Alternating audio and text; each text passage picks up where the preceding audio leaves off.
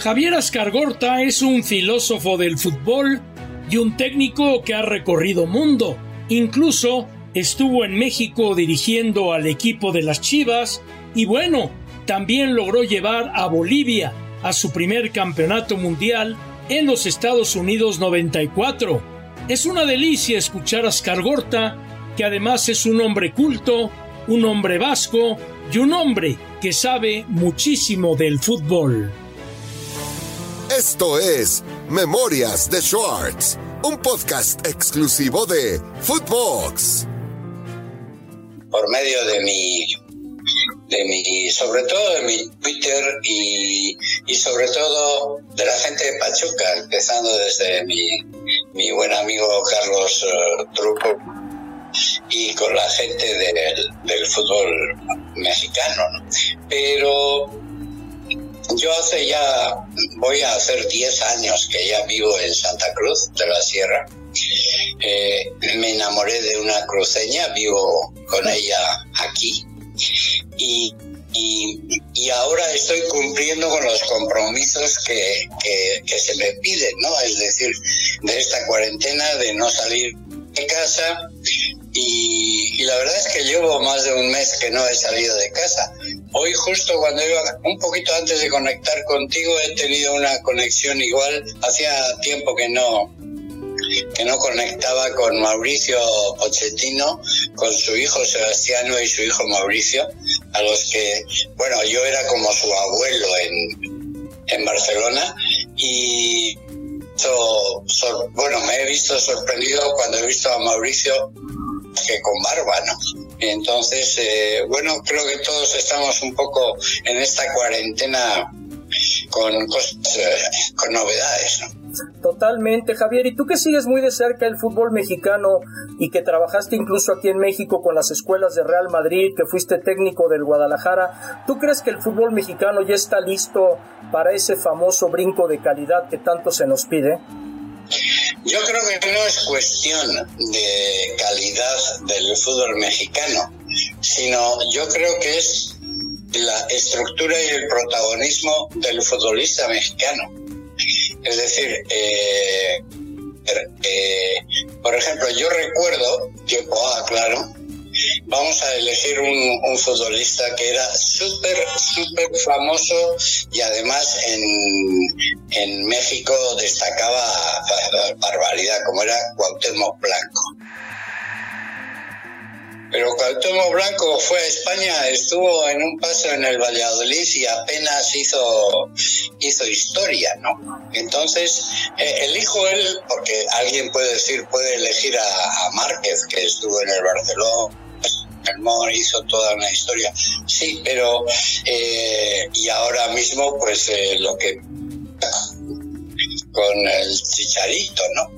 Con Vela, son futbolistas que han hecho trayectoria, pero que yo creo que el futbolista mexicano eh, tiene en México lo que no tiene en otros sitios. Es decir, tiene reconocimiento, tiene fama, tiene entrevistas, eh, le invitan a fiestas, a elección de mises, eh, etcétera, etcétera. Y que a lo mejor otros países y en, en, otros estilos de fútbol a lo mejor no lo tienen y sin embargo ahí lo tienen. Y aunque ganen quizá un poquito menos de plata pero están más cómodos se sienten se sienten muy bien en el fútbol mexicano eso le pasa lo mismo y, te involucro a ti en el tema del, del periodismo mexicano. El periodismo mexicano es uno de los periodismos deportivos fuertes que yo he conocido y eso que también he conocido el chileno es muy fuerte pero si ha hablado el periodismo argentino con Fox y todas esas cadenas esas cadenas la continuación de esas cadenas es México entonces eh, al jugador mexicano que destaca un poco en México no le falta una entrevista diaria, incluso tiene veces que, parar un poco, ¿no? Entonces ese, ese boom esa estructura del futbolista mexicano, yo creo que es el futbolista mexicano él mismo tiene que madurar. Es interesante, es interesante esto que manejas porque realmente yo sí creo que hay calidad, pero sí siento que aquí hay demasiada comodidad, por lo cual yendo a buscar en otro continente les cuesta trabajo. Y a nivel de selección nacional, que tanto se habla del famoso quinto partido, ¿tú crees que la llegada de Gerardo el Tata Martino pueda cristalizar mayores logros en la selección? Bueno, es la eterna pregunta que se ha hecho desde que Menotti asumió en la selección mexicana, ¿no? Así es. Eh, ¿Tú crees que tal o cual seleccionador va a darle el, el yo la vuelta? Ahí por ahí han pasado de, eh, el Vasco Aguirre, ha pasado Mexicano, ha pasado de, ahora la Volpe, ha pasado eh, muchísima gente por la por la selección, eh, incluso Menotti, ya te digo, ¿no? Eh, yo creo que, a ver, hay una cosa que mucha gente no sabe, que no es mismo ser presidente de un club en México que ser dueño de un club. De acuerdo. ¿Y quiénes, ¿Y quiénes manejan la selección? ¿Los presidentes de un club o los dueños de un club? Pienso que los dueños de un club son los dueños de un club. Entonces, muchas veces a lo mejor los dueños de un club no están al día y al tanto de las cosas internas que pueden pasar dentro de una selección. Entonces, a lo mejor es un poco el, el reflejo de lo que se da en el exterior, que es mucho mercantil, mercantilismo, mucho... Mira, la gente más lleva a los estadios, sea donde sea, sea en Corea o sea en Rusia, es México. Y México lleva una cantidad de aficionados al fútbol y a la selección mexicana espectaculares. Pero, ¿cómo está el tema? Manejo interior, del, del, equipo.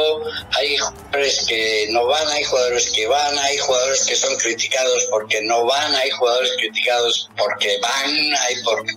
Todas estas cosas hacen que quizá esos famosos cuartos o esos famosos octavos de final que tanto cuesta pasar a México están ahí como, como latentes, ¿no? Pero yo creo que es cuestión de que de una vez por todas el futbolista mexicano diga, estoy aquí. Por ejemplo, por ejemplo, yo digo, la última figura de Pachuca, que yo le seguí bien de cerca, se fue a Holanda. Y de Holanda se ha ido nada menos que a, a Nápoles, a Italia. ¿Pero es una figura mundial? Pregunto, Chucky no ha podido dar ese brinco de calidad. En Italia le ha costado mucho trabajo. Todavía.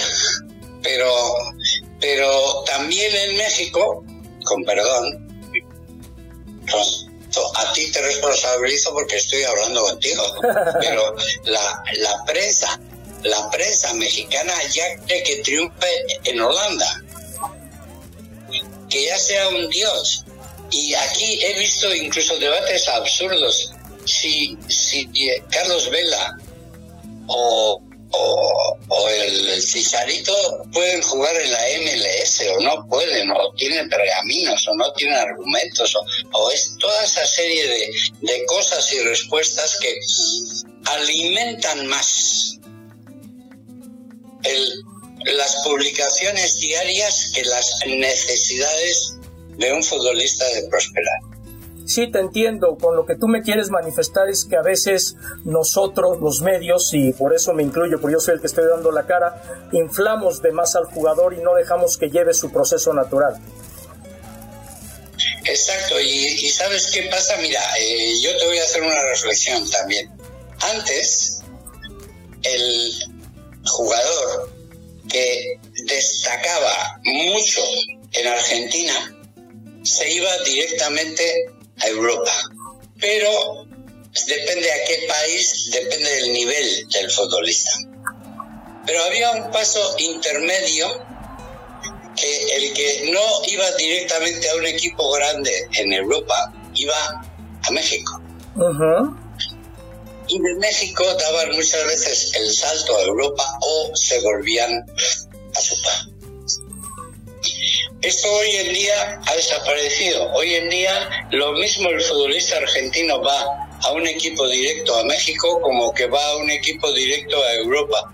¿Por qué? Pues también por esto que estamos por la globalización, porque ya no hay que recurrir a la, ya se va directamente a Wikipedia, se va directamente a Google, se va directamente, se tiene una información mucho mayor del futbolista qué hace, dónde ha sido formado, eh, cuánto juega, en qué categorías inferiores ha, jugado, en cuáles no, eh, etcétera, etcétera. Entonces, ¿eso qué hace? Que el futbolista, a ver, eh, el futbolista mexicano, mexicano puro, y yo lo he conocido porque he sido un poco, como tú bien has indicado, y tengo una gran amistad con, con el loco Truco y también con Jesús Martínez y con Fasi ahí en Pachuca y he sido un poquito el, el, el, la, eh, las así un poco desarrollo de los planes de estudio de la Universidad del Fútbol. Lo que se, se nos está olvidando un poco el futbolista.